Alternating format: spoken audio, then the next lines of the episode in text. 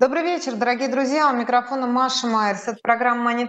Мы выходим по вторникам с 8 до 9 по московскому времени. Евгений Борисович Коган, я вас приветствую. Здравствуйте. Категорически добрый вечер. Евгений Коган, инвестбанкир, автор телеграм, инстаграм каналов и ютуб каналов Биткоган, которые регулярно читаю, вам советую. Сегодня мы будем говорить о том, собственно, как сберечь деньги, что делать с накоплениями. Очень конкретно, очень подробно будем говорить о всех тех проблемах, с которыми вы столкнулись после 24 февраля, да и мы столкнулись, все столкнулись, жизнь очень сильно изменилась. У вас, наверное, у меня, у Евгения Борисовича вряд ли. Мне кажется, ты как зарабатывал деньги, так и продолжаешь это делать в усиленном режиме. Ну, может быть, я ошибаюсь. То есть я живу типа в безвоздушном пространстве. Нет, mm. я не живу в безвоздушном пространстве. И у меня тоже не все всегда здорово. Поверь я мне, не говорю тоже. здорово или не здорово, я говорю, все сильно поменялось. А, поменялось, Мы... да.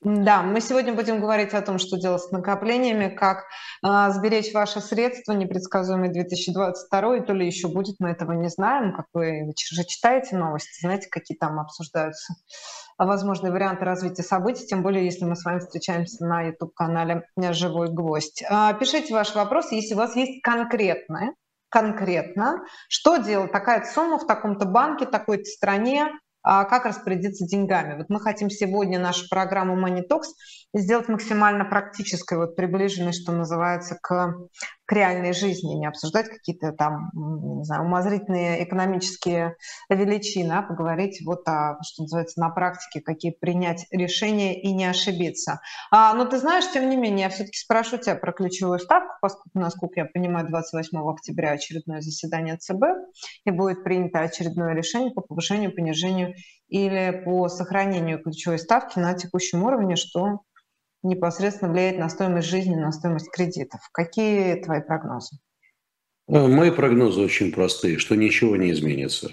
В Центральном банке работают люди, э, которые прекрасно понимают, что ставка – это очень, это знаешь, как вот очень мощный, серьезный инструмент. Потому что это та точка отсчета, от которой много идет. И стоимость кредитов, и депозитов, и одновременно ипотека и что там только нет. И доходность госбумаг, и стоимость заимствования, соответственно, расходы бюджета. Поэтому это все очень серьезно. Теперь давай так. От чего зависит э, ставка? От инфляции, от инфляционных ожиданий, от того, какую либо консервативную, либо более такую мягкую денежную политику хочет проводить Центральный банк. Ну и с другой стороны, не то, что он хочет. Знаешь, хочется нам, чтобы деньги были бесплатные, их было побольше. Но при этом будет инфляция. Поэтому, к сожалению, возможностей не так много. Э, сейчас, э, на мой взгляд, ничего принципиально нового не изменится. Мы несколько, ну, некоторое достаточно продолжительное уже время живем в условиях дефляции. У нас инфляция была нулевой, даже немножечко отрицательной. Почему? Да все понятно. Дело в том, что рубль укреплялся, Соответственно, стоимость импорта, который у нас теперь становится все меньше и меньше, правда, а, ну, я не скажу, что дешевеет, но, по крайней мере, перестало дорожать. Перестали дорожать продукты питания, а, ну и многое другое. Поэтому э, мы наблюдали довольно большое количество недель дефляцию. Немножко, одну десятую процента, э, там, пол, mm-hmm. то есть совсем чуть-чуть по пикулечке, но тем не менее дефляцию. Скорее всего, дефляционные процессы закончились в нашей стране. В России сегодня все-таки мы можем говорить о, скорее, некотором росте инфляционных ожиданий. Скорее всего, рубль немножко просядет все-таки к концу года. Не сильно, но просядет. Вот. Ну, вот такая вот штука. Поэтому, наверное, Центральный банк не будет менять ставку, повышать ее сегодня смысла нету никакого. Ну и понижать тоже. Вот, собственно, и все. Так что стабильность наша все, хотя бы в этом. Хотя бы, да. Ключевое слово «хотя бы». Еще один вопрос из заготовленных, что называется. Это премьерство Риши Сунака, второй шанс, да, фактически. Его кандидатура обсуждалась, когда он проиграл эту борьбу за этот пост Лиз Трасс, но девушка надолго не задержалась, сколько, пять недель, да, а, пробыла она премьер-министром Великобритании, теперь уступает место Риши Сунаку, своему ам, конкуренту, оппоненту. оппоненту. И Риши Сунак, если я правильно понимаю, уже был министром финансов э, в своей политической карьере, поэтому он экономический человек очень грамотный, имеющий определенную систему взглядов и определенную систему э, представления о том, что нужно сделать, чтобы помочь стране. Насколько я понимаю, Листрас там набедокурил так, что, в общем, приходится сейчас вылезать из ямы. Каким образом отреагировали биржи британские на э, назначение, на, на, на эту новость о премьерстве Риши Сунак? Ну, давай начнем со следующего. Мы помним, что, как ты говоришь, тот момент, когда Листрас набедокурила, хотя, ну слушай, что набедокурила? Листрас сердобольная девушка, которая хотела всем э, раздать, по, всем сестрам по серьгам. Так Нужно денег, да, к сожалению, вот популизм не проходит. И в тот момент, когда пошел этот популизм, и она объявила огромной программе заимствования, давайте займем деньги и всем дадим. Дадим возможность э, сделать так, чтобы тарифы на электроэнергию не были высокие. Давайте сделаем так, давайте всем поможем и так далее и тому подобное. Что случилось? Первым делом обвалился британский фунт. Мы помним, что еще год назад фунт был процентов на 30 и даже более дороже, чем доллар. Вот в какой-то экстремальной точке фунт был всего на 3-4% дороже доллара. Вот как бы так. То есть падение э, более чем на 27%. Так, ух, вот. И за короткий срок фунт потерял более где-то 5, тем более 5, 6, там 7 процентов. Но это было, правда, в один день. Что далее? Э, мы, э, как только рынки осознали, что хорошая, добрая девушка уходит, соответственно, фунт стал укрепляться. Информация. Да, да, да, да, да. Э, да. И с уровня где-то примерно 1.11, 1.12 относительно доллара. То есть он потихонечку подорожал, фунт. Он э, стал, а ты пойми, что падение фунта – это новый прыжок инфляции. Мы же понимаем, что в любой стране, когда ее национальная валюта, особенно если страна довольно серьезно зависит от импорта, то падение национальной валюты – это новая причина для роста инфляционных ожиданий, инфляции и так далее. Тем более инфляция в а, Великобритании весьма высокая. Так вот, э, фунт в настоящий момент торгуется на уровне почти чуть ниже, чем 1,15. То есть он еще на несколько процентов укрепился. Это серьезно. Одновременно с этим, что произошло, вот это самое главное – Э, в момент, когда девушка проводила свои эксперименты, там увольняла, нанимала новых министров финансов, в этот момент э, долги Великобритании со свистом летели вниз. Стоимость долгов летела вниз, и начались большие проблемы пенсионных э, фондов, начались большие проблемы у инвесторов, потому что что такое долги государственные? Это обеспечение. Ты берешь кредиты, даешь взамен, так сказать, э, ну, облигации, так сказать, и так далее. А, они полетели вниз, к тебе приходят и говорят, добавь денег. Это серьезно. Далее. Падение стоимости долгов – это стремительный рост доходности. А что значит доходность? Значит, ты больше платишь, ты занимаешь деньги по более, высо- более высоким ставкам. И в какой-то момент доходность по государственным бумагам Великобритании дошла до 4,6 годовых. Напомню, что она еще совсем недавно была там 1%, 1,5%, ух, и 4,6. А что такое по десятилеткам вот такие э, движения? Это обвалы, например, бумаг на 20, 25, 30 процентов. Чтобы просто было понимание, насколько это сильно. То есть, пойми, например, десятилетка. Если десятилетка падает в цене э, ну, вернее, если доходность ее растет на 1 процентный пункт, то это означает, что ее цена, исходя из дюрации, там, допустим, 9-8, ну, не буду выражаться, короче, смысл такой, что цена ее примерно падает процентов на 8, где-то 8,5. Соответственно, если на 2%, на 2 процентных пункта растет доходность, значит, э, десятилетка падает. Представляешь, государственные бумаги, которые погашаются через 10 лет, бам, на 15%, а на 3% бам, там где-то на 22-23%. А что это такое, еще раз говорю? Это обеспечение, это очень серьезно. Значит, насколько же придется больше платить, когда будешь занимать больше, допустим, государства или корпорации. Вот что случилось. Теперь, что произошло на днях? После того, как стало известно о том, что Риши Сунак скорее всего, становится, а потом уже явно становится премьер-министром, есть такое выражение, ты, может быть, слышала, money talks. Да. Так вот, money, money стали токс. Вот они затоксали и в итоге э, дотоксались до того, что э, доходности резко упали, примерно на 1 процентный пункт. В настоящий момент доходности по десятилеткам государственным бумагам Великобритании уже 3,6, чуть-чуть выше, чем 3,6. То есть это значит, что э, цены взлетели примерно на где-то 8-8,5 тех же самых процентов. Это много, это хорошо. Это означает, что рынки полетели наверх, уже имеется в виду фондовые, инвесторы немножко успокоились, потому что в тот же самый момент, когда падали стоимости долгов, то и падали еще и цены на акции, то есть был обвал по всем позициям. Ну а это влияло и на другие рынки, тем более, что и ФРС поднимает ставки. Короче, в мире запахло жареным. Вот итог марлезонского балета. А, ФРС в последнее время уже начала, так сказать, чуть-чуть смягчать риторику. Вернее, пошли первые нотки. Например, э, на днях э, министр финансов Джанет Йеллен э, собрал представителей инвестиционного сообщества и сказал, ребята, вот как бы нам вот подумать, чтобы не так сильно, может быть, Министерство финансов начнет выкупать банды с рынка, облигации. А зачем? А потому что э, американцы поняли, что если слишком зажимать денежно-кредитную политику, ужесточать ее, борясь с инфляцией, можно доиграться до потери ликвидности в государственных э, облигациях. Америки.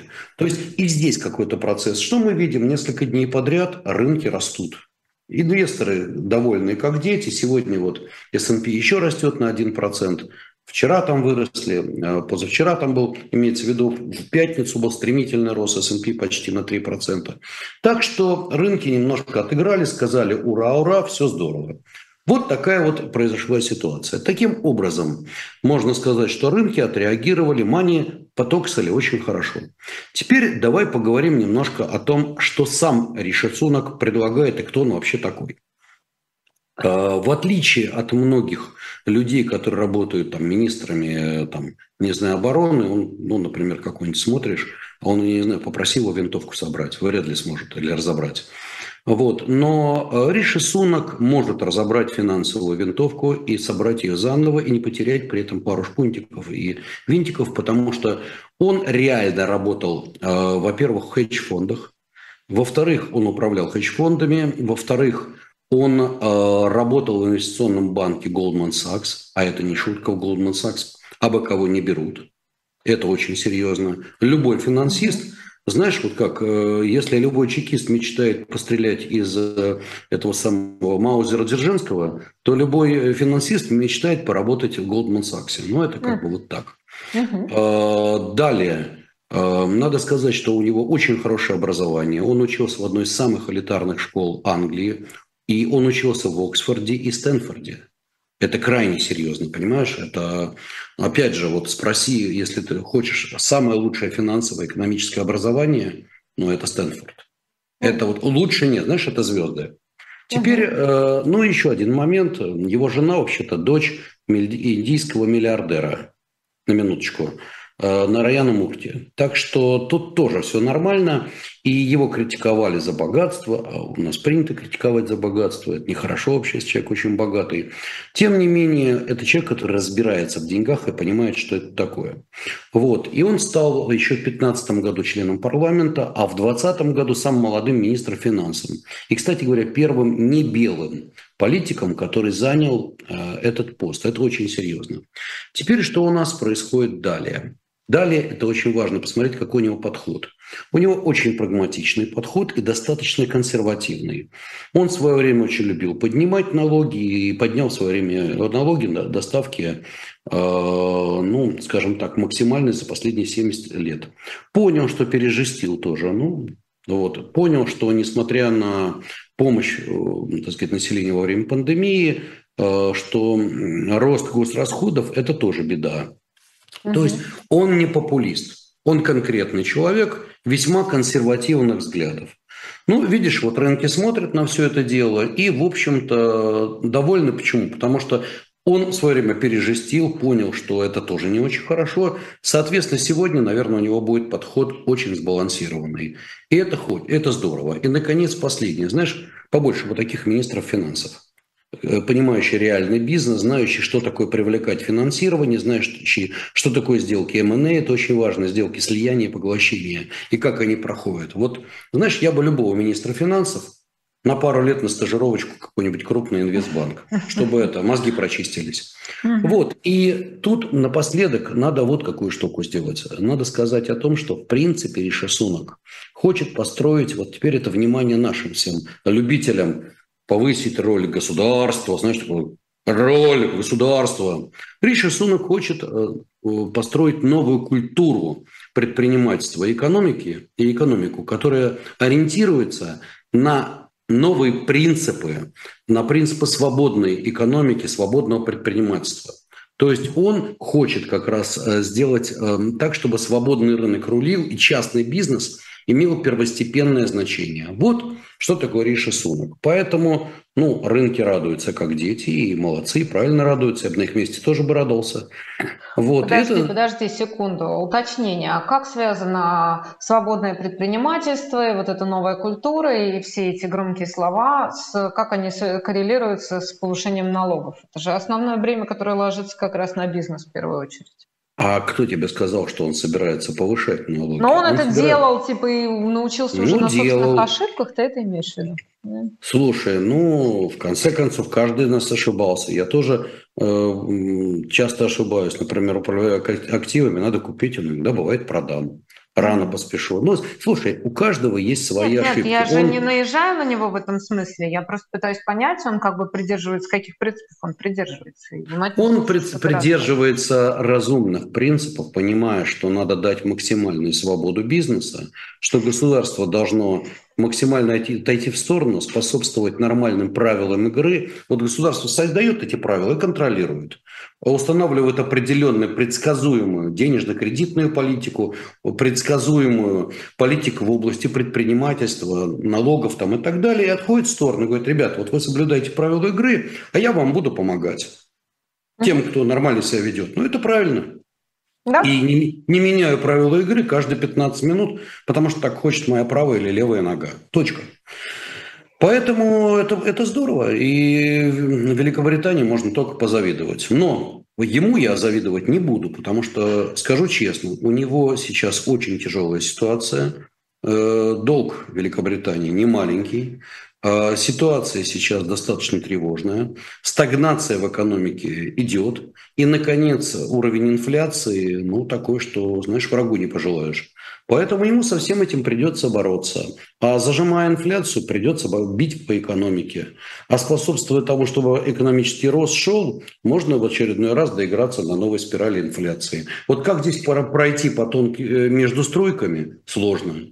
Поэтому я говорю, ему будет тяжело, и ему придется принимать непопулярное решение. Вот это вот очень-очень важно, понимаешь? Угу. Вот это вот серьезно.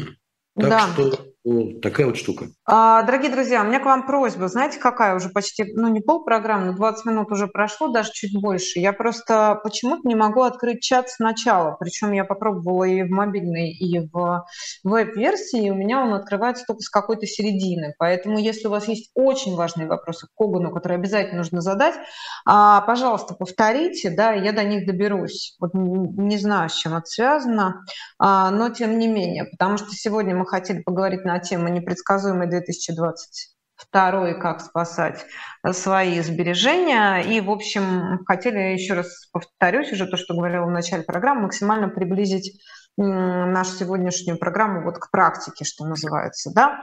Жень, давай начнем с людей, которые сидят в рублях да, до определенного момента, до войны, до санкций все-таки, или, как говорят, СВО да, в России.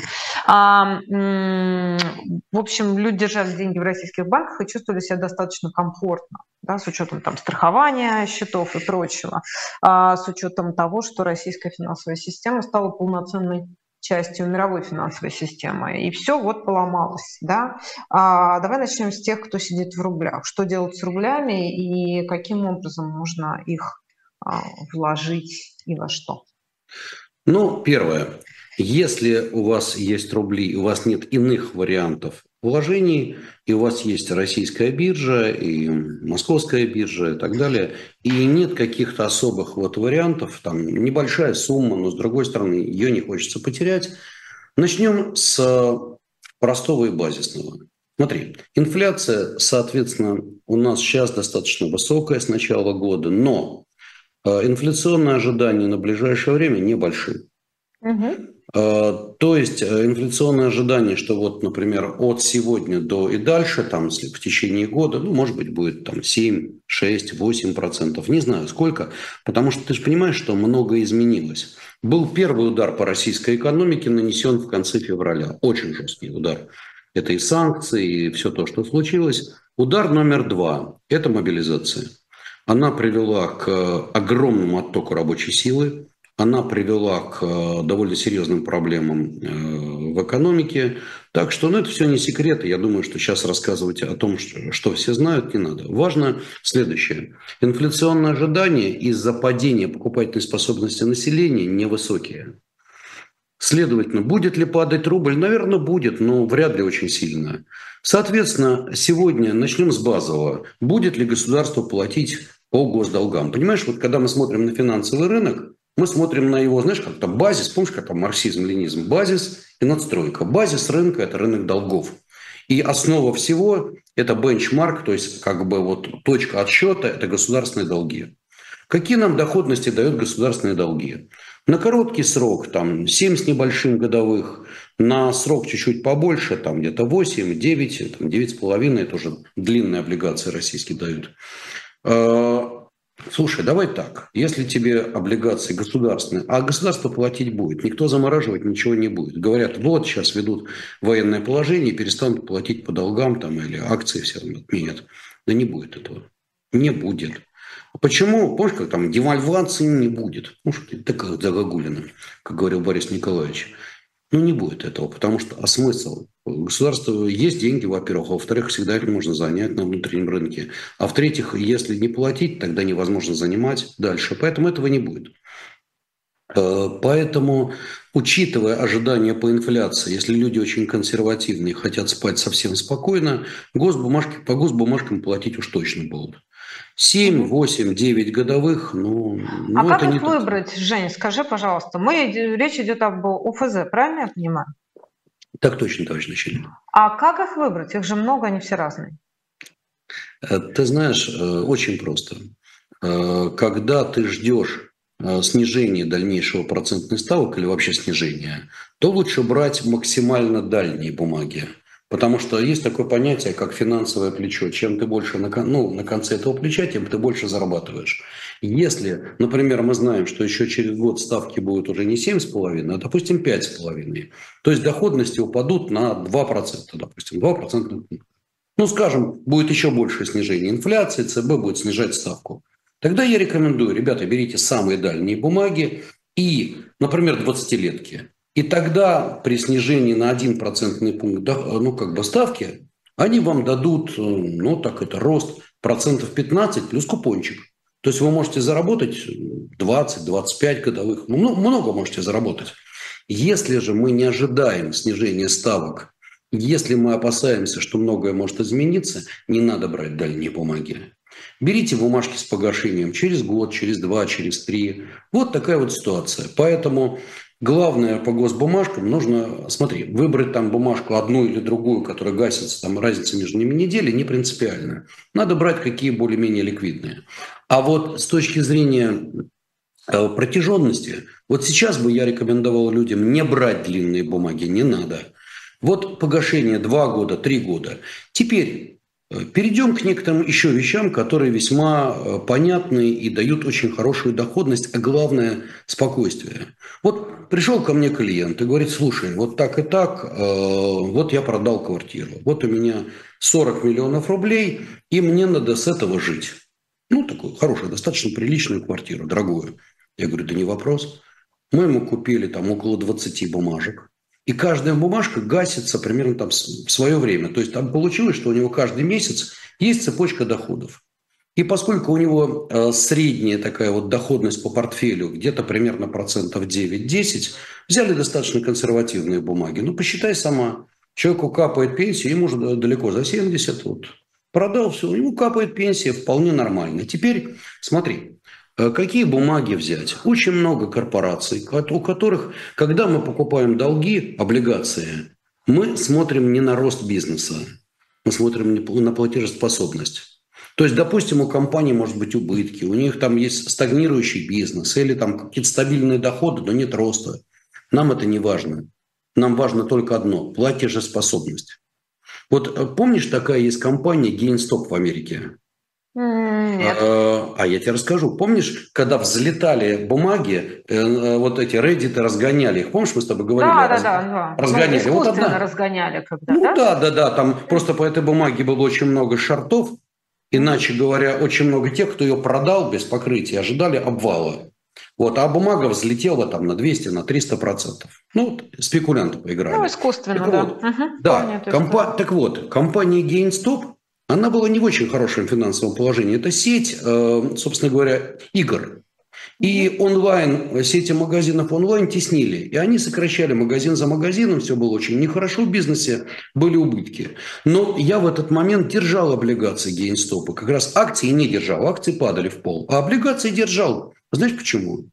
Компания была достаточно и вообще платежеспособна, у нее денег было много. И она могла довольно долго держать удар, по крайней мере, несколько лет.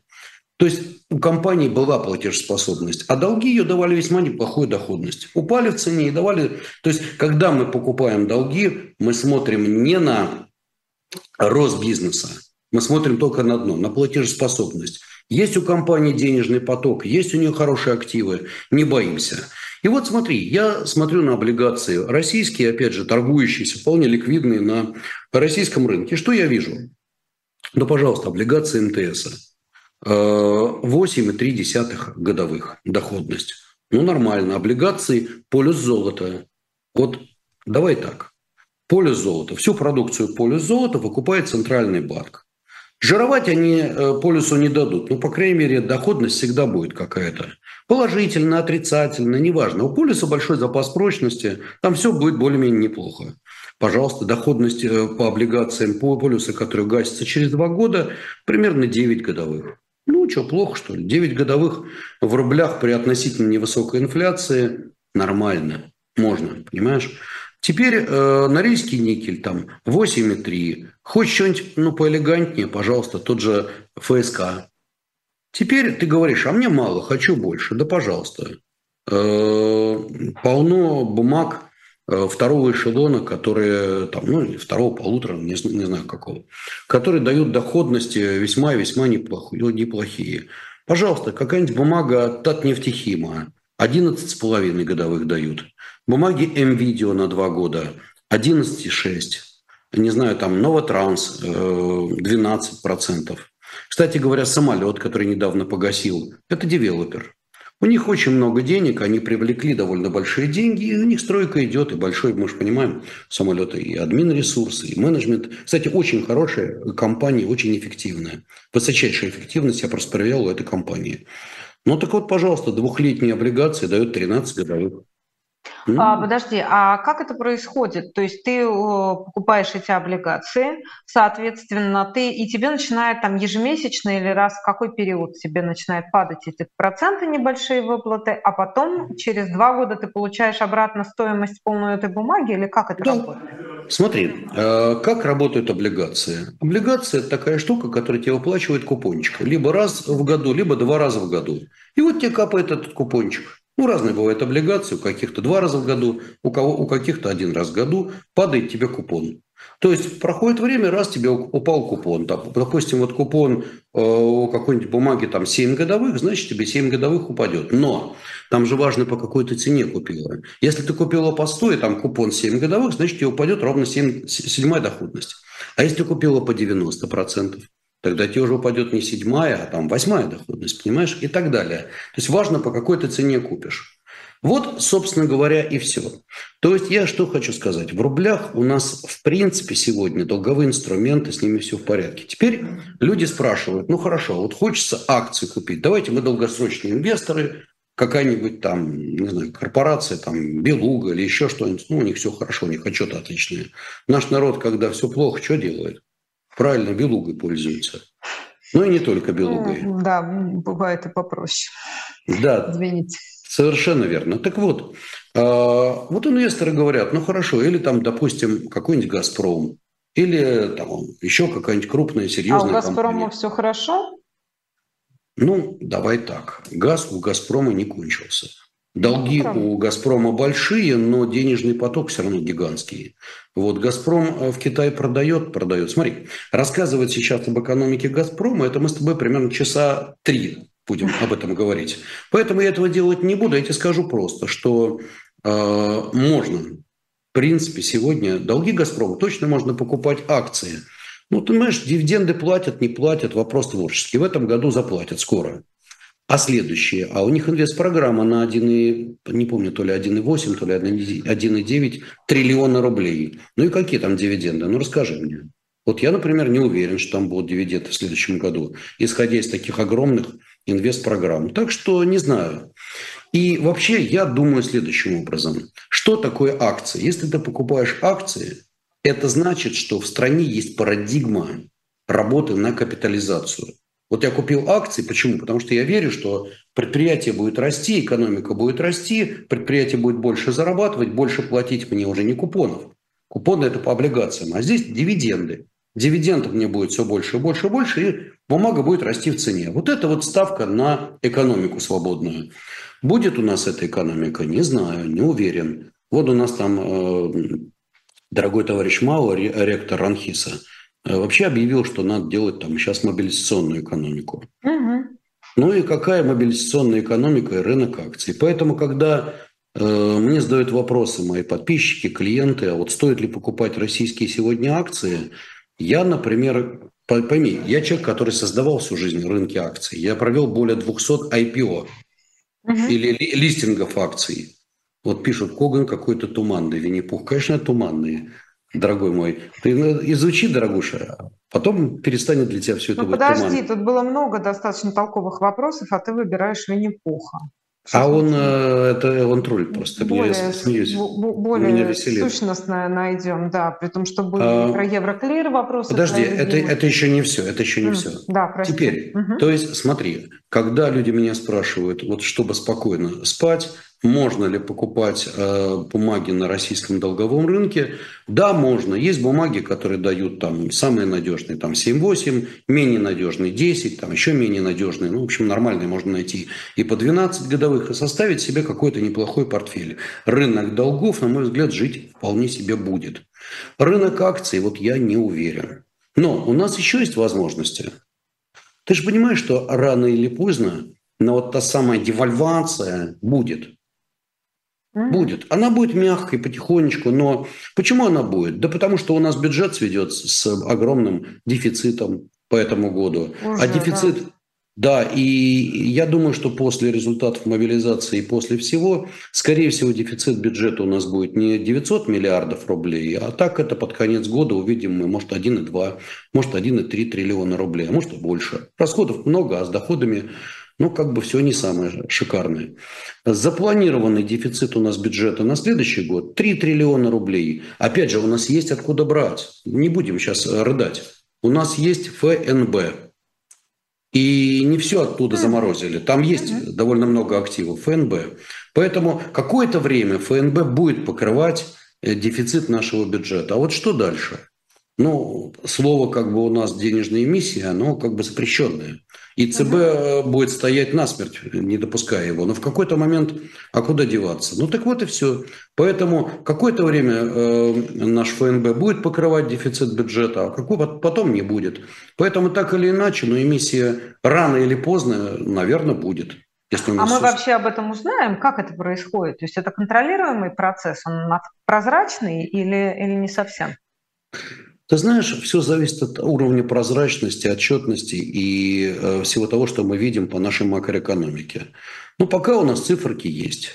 Угу. А вот что будет дальше, это, как говорит во Франции, большой-большой-большой вопрос, который я не знаю ответа. Наверное, что-нибудь засекретит, и будем мы гадать. А вот израсходовали мы ФНБ или нет? Потом смотри, я же как бухгалтерский смотрю, есть активы, есть пассивы ФНБ. Пассивы – это вот э, чего-то вот насобирали, как вот там депозиты там, депозиты сям. А что такое активы? Это вот то, что мы вложили куда-то. Например, в иностранные там э, долги, которые заморозились. Да. Вот, то есть это долой. Но огромная часть ФНБ ни, ни в чем не заморожена или в юанях находится, или еще Ну, у нас сколько там было? Половина, по-моему, да? Речь шла о том, что что-то типа по 50% попали под эти санкции. Ну, это ты про золотовалютные резервы. Ты... А, это ЗВР, да. ЗВР и ФНБ – это разные вещи, но часть ФНБ тоже была заморожена, ну, не такая же большая.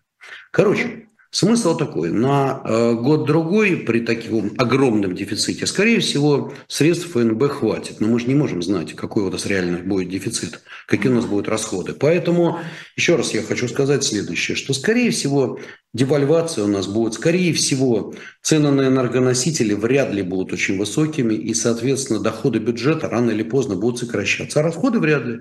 Поэтому, э, ну, как-то так. И, скорее всего, девальвация будет. К чему? Ну, мягко.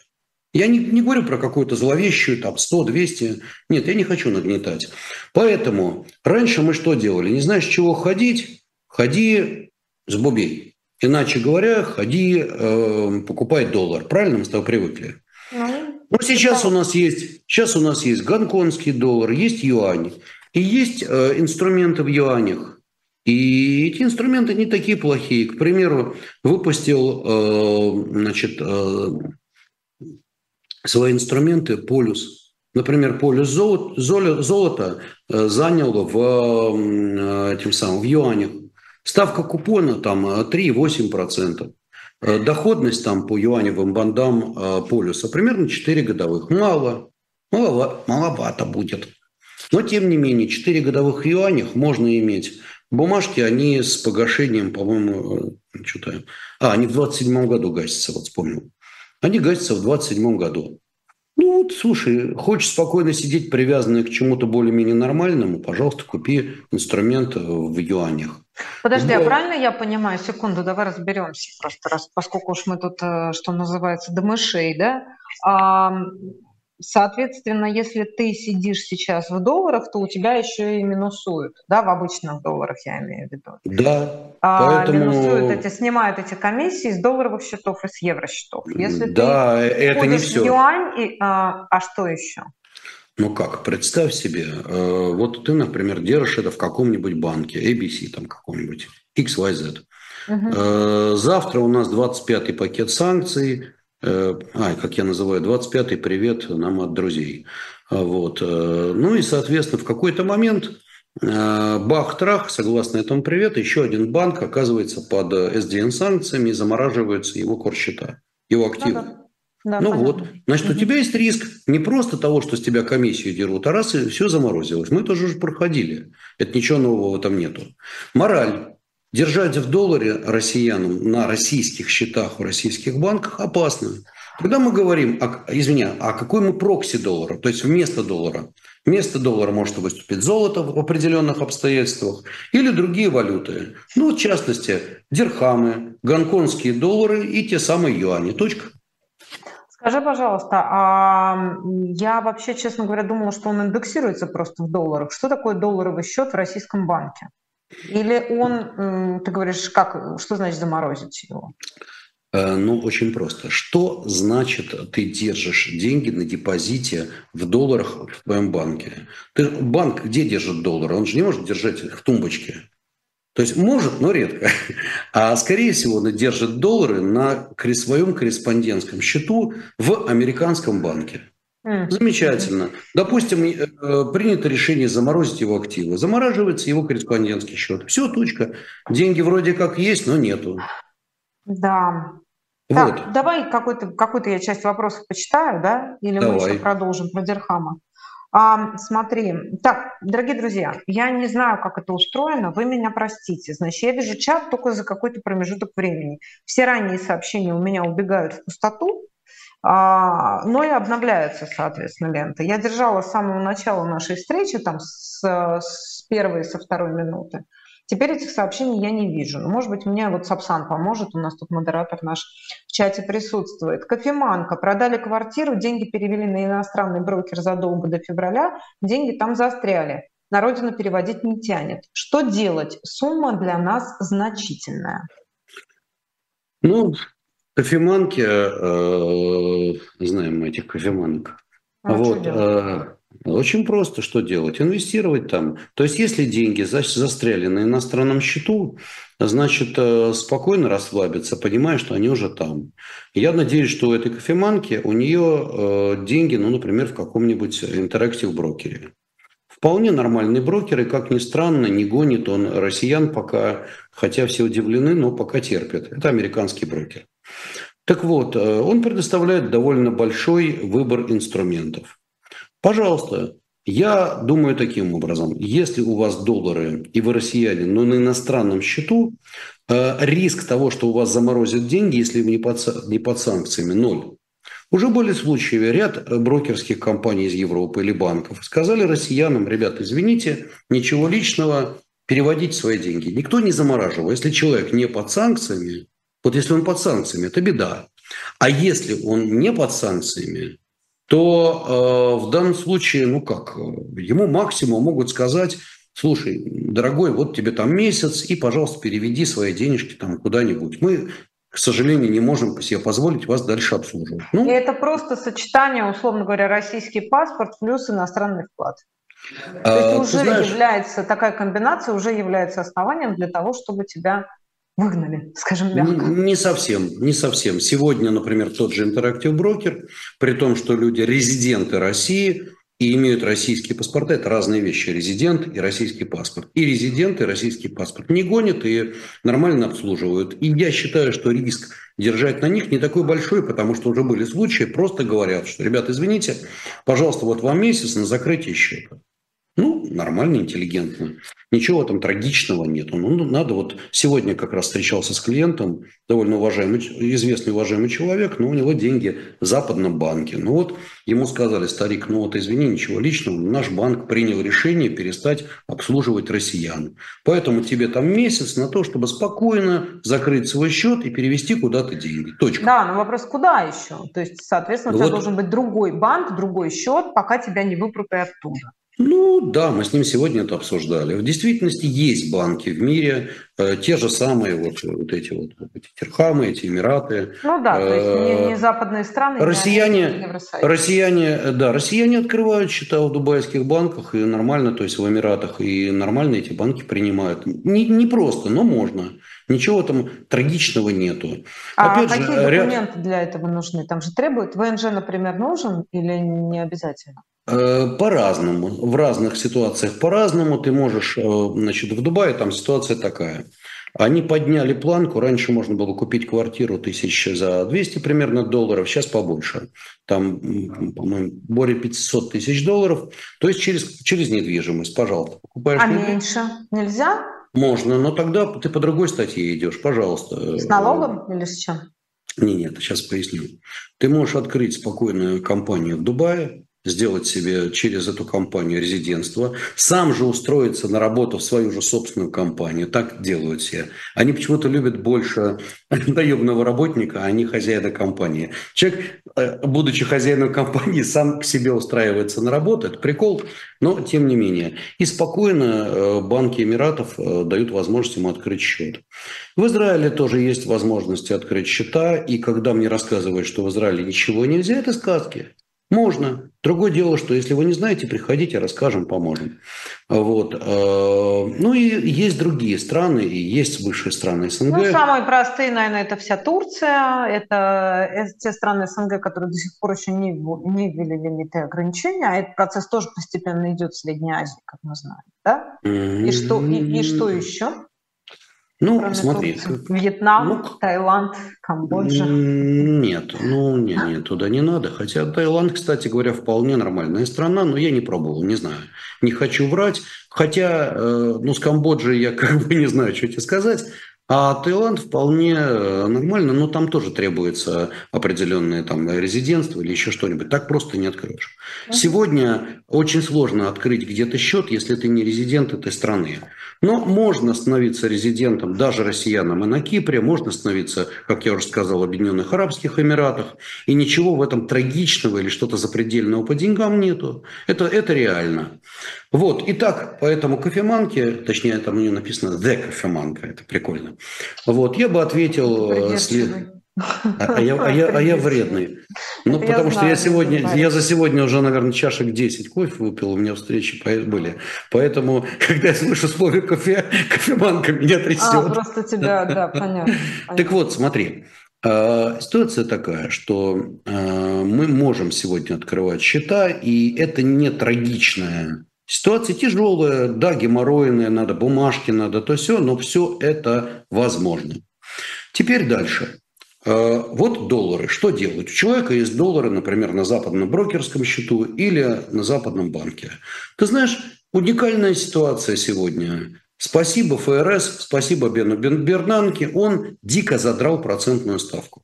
Еще недавно ставка была 0-0,25. Сегодня уже ставка, э, сколько там она, 3,25. И, скорее всего, в ближайшее время ее еще поднимут так где-то на 75 базисных пунктов. То есть, скорее всего, в ноябре ставка по э, ставка в Америке будет по доллару 4% годовых. Скорее всего. Просто а по вкладу? Подожди, а по ну, вкладу ну, какие проценты? Да, примерно столько же. 3,25, 3,5 будет. То есть ты можешь далее. доллары положить в американский банк под 3%? Да, можешь спокойно, ставки же выросли. Mm. Ну, когда у нас росли ставки, тоже можно было в банке. Ну, то есть ключевая Слушай, ставка... они так изящно с ними обращались, с этими ставками. Заходишь, помнишь, когда вот скаканула, да, вот эта история февральская? У Сбера была ставка там 20, 17, что-то такое. Заходишь 6, заходишь 4. Ну, и ты я... такой, упс. Да, я бы, понимаю. А мне никто не сказал, а у меня уже 4, хотя было 20. Ну, ну смотри, далее. просто а зачем тебе покупать, опять же, зачем тебе делать депозит в банке, если у тебя есть более интересные и интеллигентные инструменты, которые сегодня можно купить? Пожалуйста, рассказываю. Например, знаешь такую компанию TripAdvisor? Отличная компания, у нее все нормально с бизнесом. Подожди, так у нас вот, туризм грохнулся, какой TripAdvisor? Минуточку. А нет, минуточку, это у нас. Нет, Машка, это у нас. А, ты имеешь в виду международный. А вот, да, а у них, у TripAdvisor, ничего не грохнулось, у них все хорошо. И народ гоняет туда-сюда. Так вот, пожалуйста, Облигации TripAdvisor, которые гасятся, между прочим, в 2025 году, не какие-то дальние, а совсем относительно короткие. Так вот, имеют сегодня доходность в долларах более 7% годовых. Точнее, если сказать точ, точно, это 7,6. Маша, вот покупаешь облигации TripAdvisor, сидишь спокойно, сколько там, 3-4 года, и тебе капают купоны. Слушай, 7 годовых – это плохо в долларах? Нормально. Зачем тебе депозит? Приведу тебе другой пример. Э, ну, какие-нибудь там, я не знаю, вот знаешь, есть накопители на магнитных дисках. Известная компания Seagate известно всем. Пожалуйста, ее облигации сегодня, у нее все очень хорошо с деньгами, поверь. Так вот, э, Сигейт дает сегодня порядка 6% годовых ее облигаций. Нормально.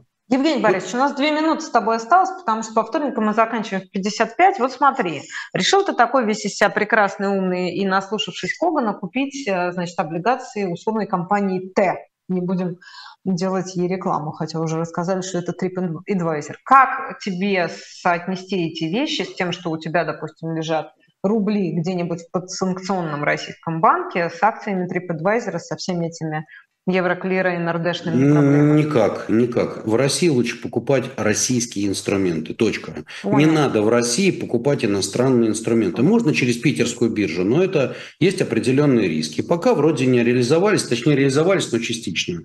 А, а, значит, когда речь идет вот о всех этих ограничениях, типа миллион на вывод там денег и прочее, каким, какие механизмы существуют для вывода сегодня?